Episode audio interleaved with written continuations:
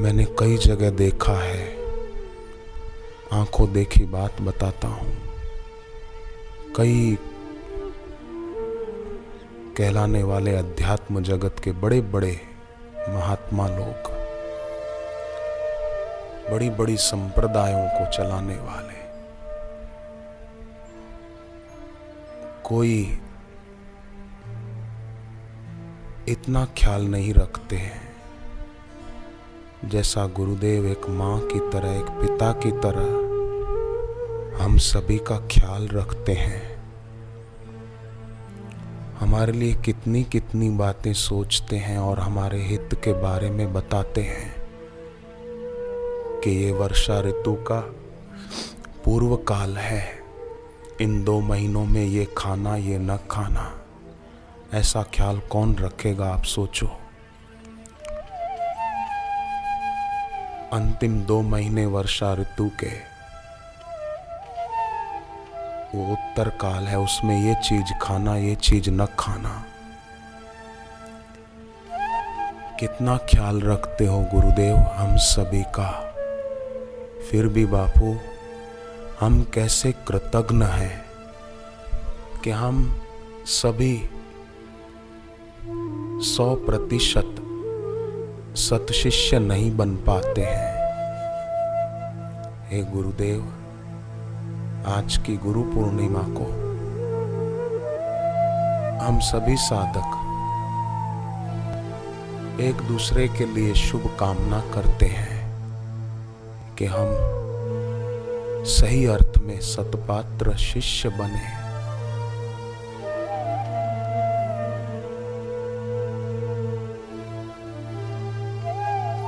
हे गुरुदेव, हम ऐसे साधक बने जैसे स्वामी विवेकानंद अपने गुरुदेव के साधक थे। घर में बहुत गरीबी थी। रामकृष्ण देव के पास गए, तब उनका नाम नरेंद्र था। रामकृष्ण देव ने कहा कि बेटे इतनी तकलीफ़ है घर में तो जाओ मंदिर में।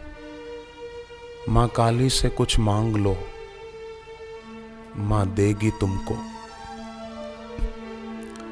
विवेकानंद जी अंदर गए। काफ़ी देर बैठे रहे। एक घंटा बीत गया। रामकृष्ण देव ने देखा अभी तक आए नहीं। मंदिर में गए। तो देखा, स्वामी विवेकानंद आँखें बंद किए बैठे हैं और उनकी आँखों से भक्ति भाव के आँसू बह रहे थे। वो अपने होठों में कुछ प्रार्थना के शब्द बोल रहे थे। रामकृष्ण देव ने देखा उनको भाव समाधि में लीन। बड़े प्रसन्न हुए कि कैसा है ये युवान। धन्य है इस युवान की भक्ति को।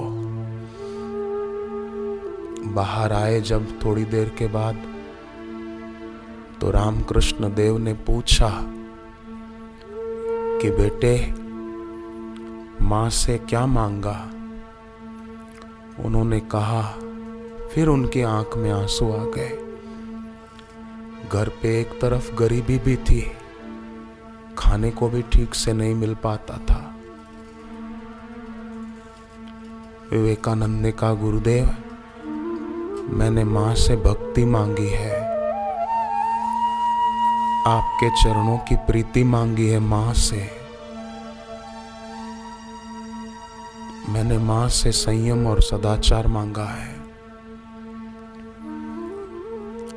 मैंने माँ से भोगों से वैराग्य मांगा है। रामकृष्ण ने कहा, बेटे, घर पे इतनी तकलीफ़ है। माँ से मांग लेते पैसे का आशीर्वाद। विवेकानंद ने कहा, गुरुदेव, कैसे माँगता? मेरे मन में मांगने का भाव ही ना आया।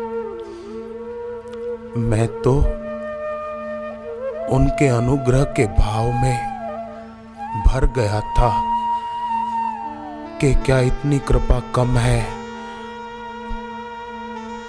कि मुझे मनुष्य जन्म मिला, ऐसी पवित्र बुद्धि मिली, आप जैसे गुरु मिले, फिर भी मैं क्यों कुछ मांगू? बिन मांगे ही इतना कल्याण का साधन मिला है। रामकृष्ण ने कहा, नहीं बेटे, जा फिर से मंदिर में, जा मांग ले माँ से। माँ तुझे ज़रूर देगी संपत्ति। जा मांग ले। विवेकानंद दोबारा गए, पर फिर भी भक्ति मांगी, वैराग्य मांगा। तीसरी बार गुरु ने भेजा, दोबारा गए गुरु के कहने पर। पर फिर भी अंदर से पुकार, यही आई माँ, मुझे भक्ति देना। माँ, मुझे गुरु के चरणों की प्रीति देना। माँ, मुझे गुरु के चरणों से कभी दूर न हो ऐसा वरदान देना। और ऐसे हमारे गुरु की आयु खूब लंबी हो, माँ। ऐसा मांगा, मेरे गुरु स्वस्थ रहे, ऐसा मांगा।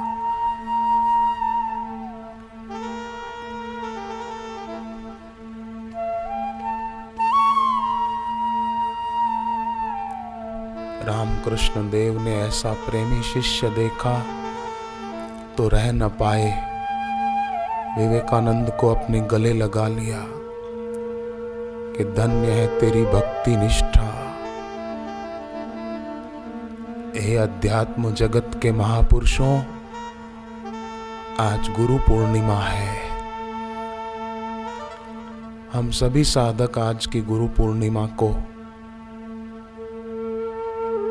गुरु पूजन को, गुरु दर्शन को आए हैं।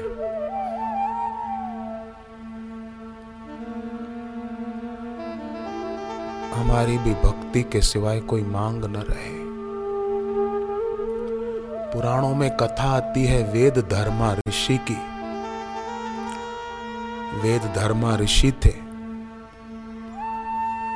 उनका एक शिष्य था, संदीपक। वो साथ में रहता था। एक दिन गुरु ने कहा कि बेटे, अब मेरे शरीर को कोढ़ की बीमारी होने वाली है। कोई ऐसा प्रारब्ध है? तुझे जाना है तो घर चला जा।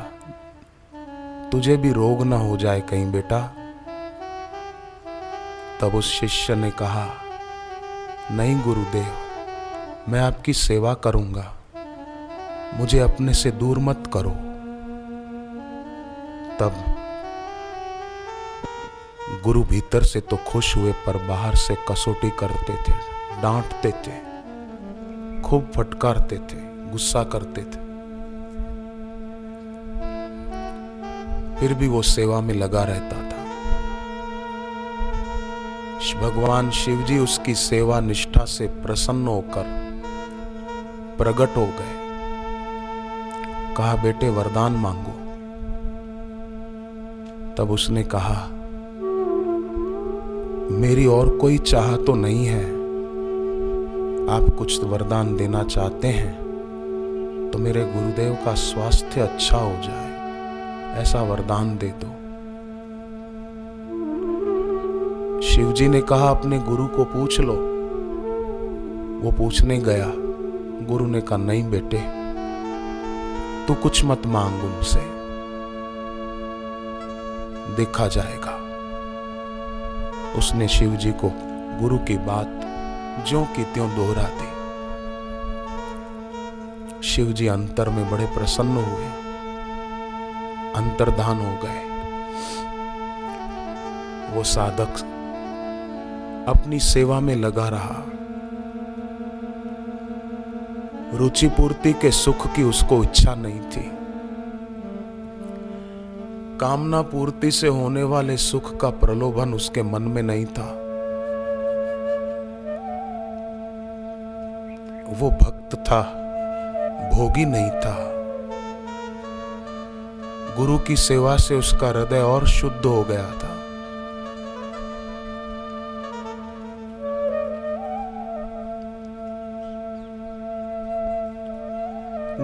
फिर उसको डांटा के तुझे सेवा नहीं करनी तो चला जा। मेरे लिए शिव जी से कुछ मांगने की ज़रूरत नहीं है।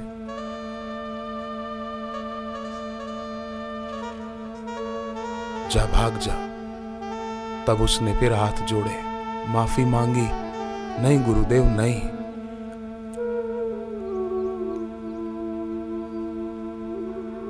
मैं कहा जाऊँगा आपको छोड़कर?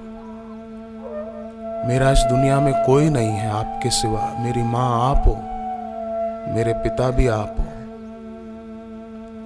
मेरे सब कुछ आप ही हो। तुम्हें सर्वम मम देव देव गुरुदेव।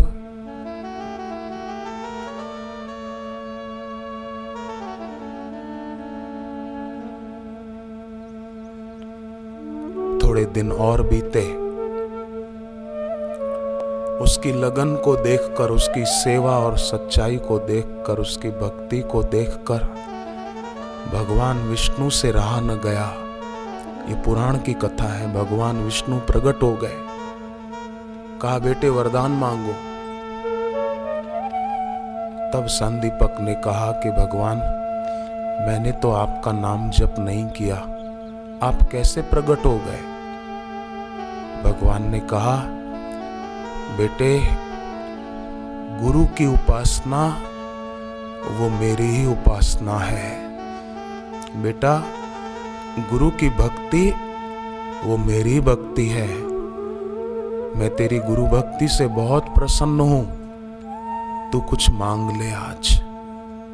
उसने कहा, नहीं शिव जी से मैंने कुछ मांगा था, मेरे गुरुजी नाराज़ हो गए थे।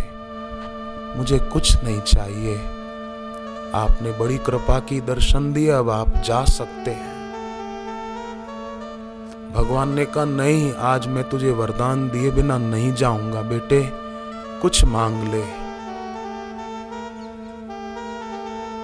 वो कहता है अच्छा प्रभु, आप इतना आग्रह करते हैं तो मैं आपसे इतना ही माँगता हूँ कि ये जो मेरे गुरुदेव हैं मैं जब तक इस शरीर से ज़िंदा रहूँ, मैं मेरे गुरुदेव से निभाऊं ये नाता। मैं मेरे गुरु से कभी धोखा न करूँ। मैं मेरे गुरु से कभी गद्दारी न करूँ। मैं मेरे गुरु से कभी बेवफाई न करूँ। मैं मेरे गुरु से कभी विमुख न हो जाऊँ। बस मैं मेरे कृपा सिंधु की सेवा में लगा रहा हूँ। इतना वरदान देना चाहते हैं तो दे दो, बाकी मुझे और कुछ नहीं चाहिए।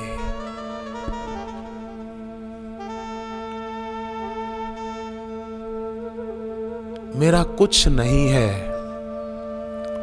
मेरा इस संसार में किसी से कोई संबंध नहीं है। भगवान विष्णु ने कहा, एवं मस्तु बेटे, ऐसा ही होगा। भगवान अंतर्धान हो गए, इतने में गुरुजी पीछे से आ गए। किससे बात कर रहा था? सारी बात जो भगवान विष्णु से हुई थी, उसने गदगद कंठ से दोहरा दी। तब गुरु तो आखिर गुरु थे, करुणा के सागर थे। गुरु कैसे रह पाते ऐसे प्यारे शिष्य को गले लगाए बिना? गुरु ने उसको गले लगा लिया और कहा, बेटे,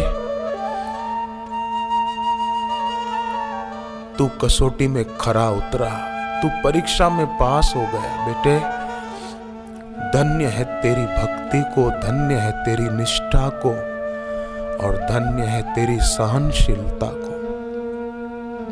धन्य है तेरी गुरु भक्ति को। बेटा, मैं तेरे अंदर की बातें भी जान रहा था। मैं जब तुझे डांटता था तो खास देखता था तेरे दिल पर क्या असर हो रही है।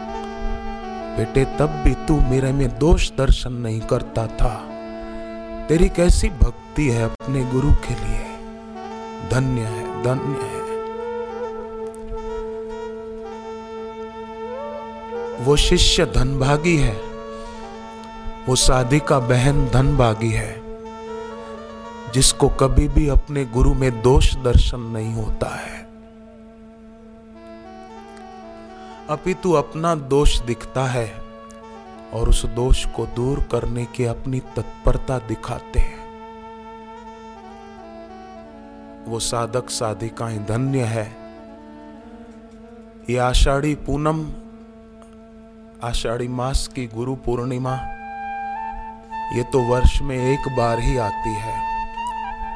परंतु आज इस आषाढ़ी पूर्णिमा को मैं सभी साधकों के चरणों में हाथ जोड़कर ये प्रार्थना करता हूँ कि ऐसा कुछ करना कि हमारे दिल में रोज आषाढ़ के बादल उमड़ने लगे। हमारी एक आषाढ़ी पूर्णिमा न हो साल में, हमारी रोज आषाढ़ी पूर्णिमा हो जाए। हमारे दिल में रोज आषाढ़ के बादल उमड़े गुरु की याद में, और वो बादल आँखों से बरस पड़े, पानी बनकर।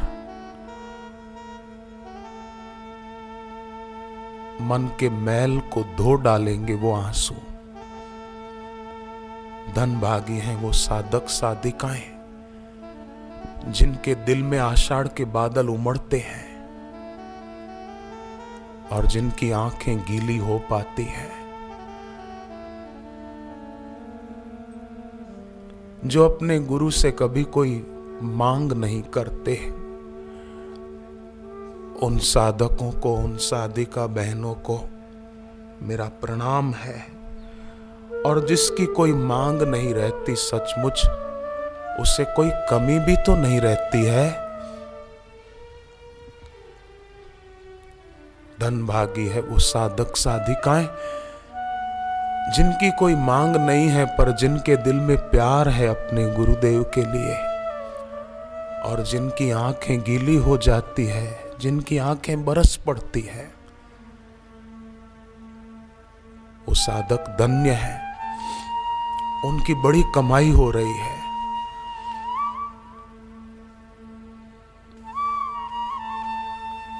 उनकी बड़ी ऊँची तपस्या हो रही है।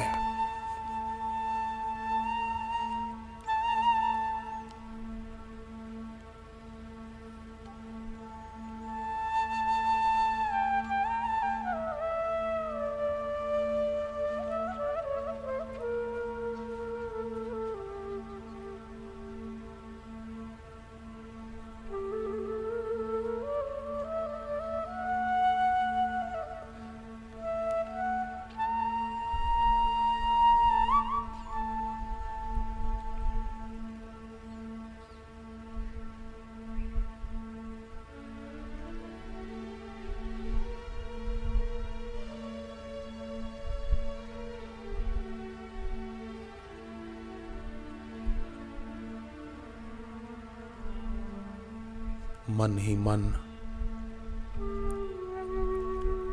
अपने गुरुवर का मानसिक पूजन कर लेना।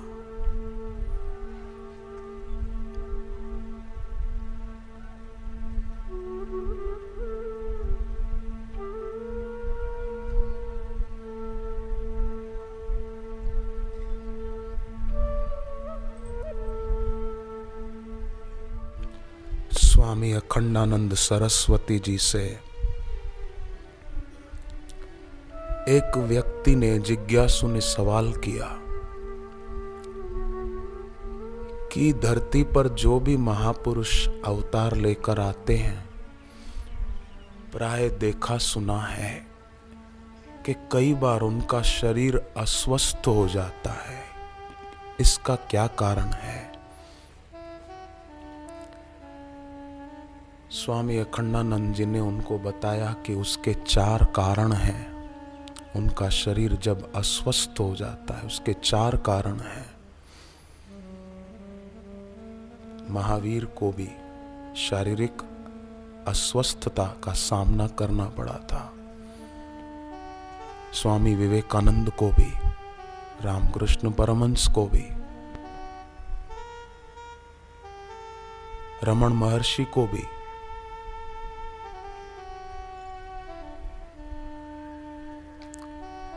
चार कारण हैं उसके।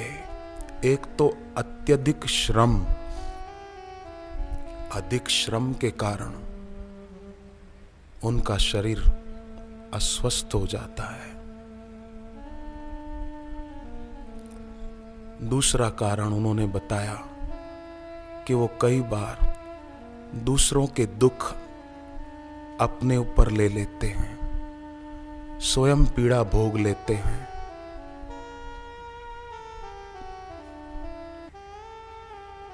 तीसरा कारण, वे करुणावश, अति करुणावश होकर किसी को कोई आशीर्वाद, वरदान देकर उसके कई पाप अपने पर ले लेते हैं।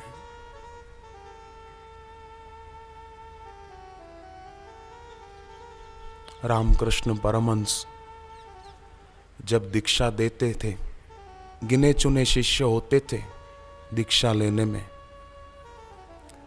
पर दीक्षा देकर जब आते रामकृष्ण परमंश तो उनके जीवन में लिखा है कि वो अस्वस्थ हो जाते थे और कहते थे कि दीक्षा देने से दीक्षा लेने वालों के कई पाप मुझ पर आ जाते हैं। ऐसा रामकृष्ण देव के वचन है।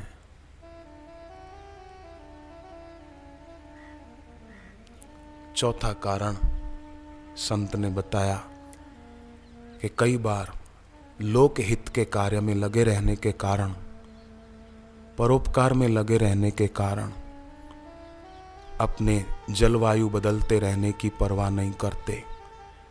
खाने पीने की अनियमितता रहती है, भोजन की अनियमितता, निवास की अनियमितता कभी कहीं कभी कहीं जलवायु बदलता रहता है।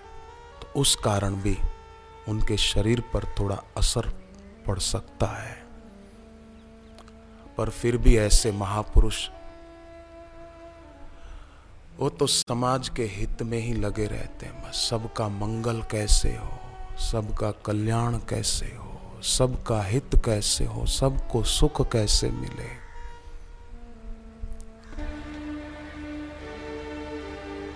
आकाश गंगा में जब तक तारे गंगा सागर में जब तक ये पानी रहे। गंगा सागर में जब तक ये पानी रहे। मेरे बापू तेरी जिंदगानी रहे।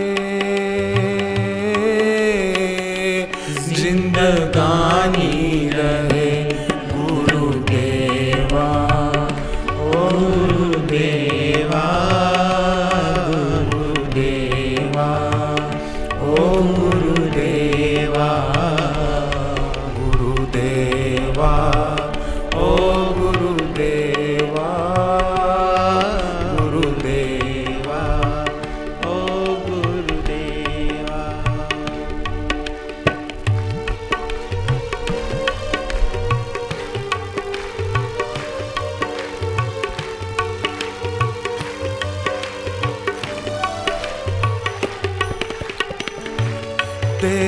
साथ कभी ये ना छूटे। तेरा साथ कभी भी ना छूटे। तेरी प्रीति कभी भी ना छूटे।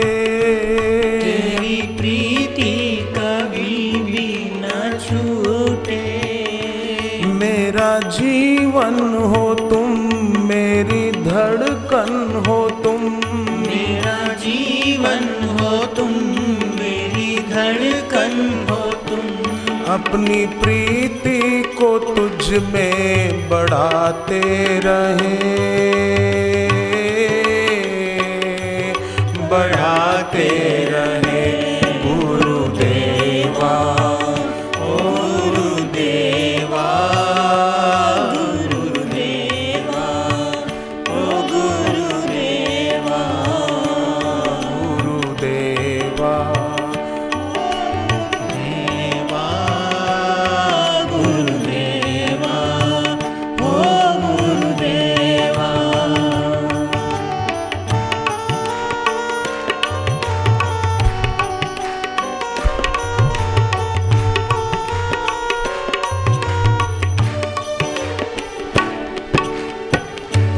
तुमको मेरी उम्र लग जाए।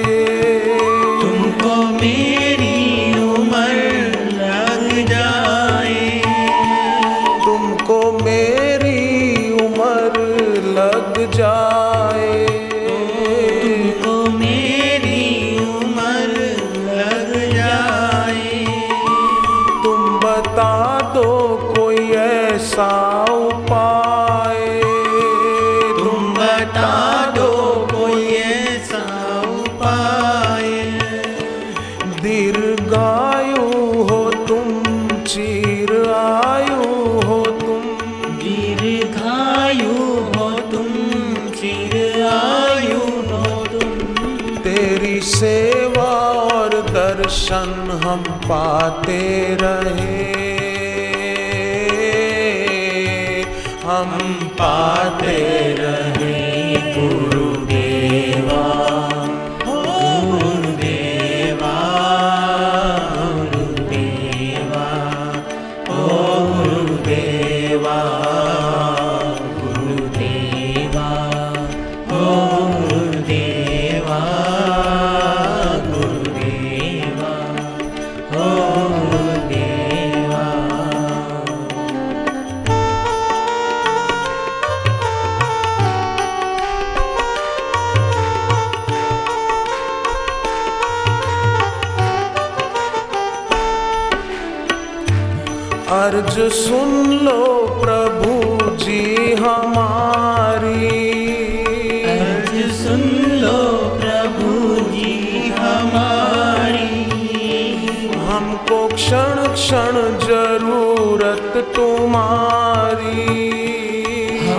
क्षण क्षण ज़रूरत तुम्हारी।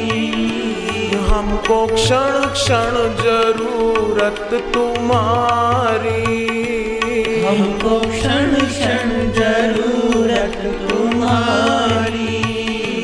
जब से तुमको पाया चैन मन को आया। जब से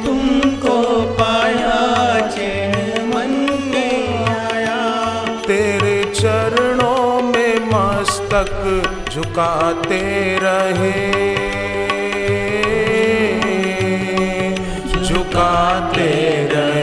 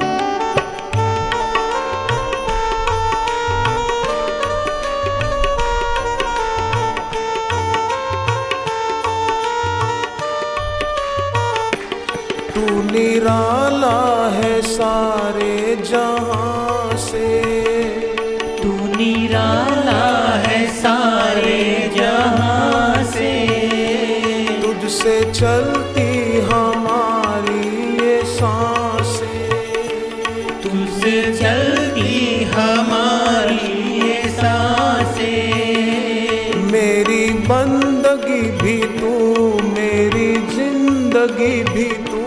मेरी बंदगी भी तू मेरी ज़िंदगी भी तू। सब तेरा ही हम तुझको चढ़ाते रहे। चढ़ाते रहे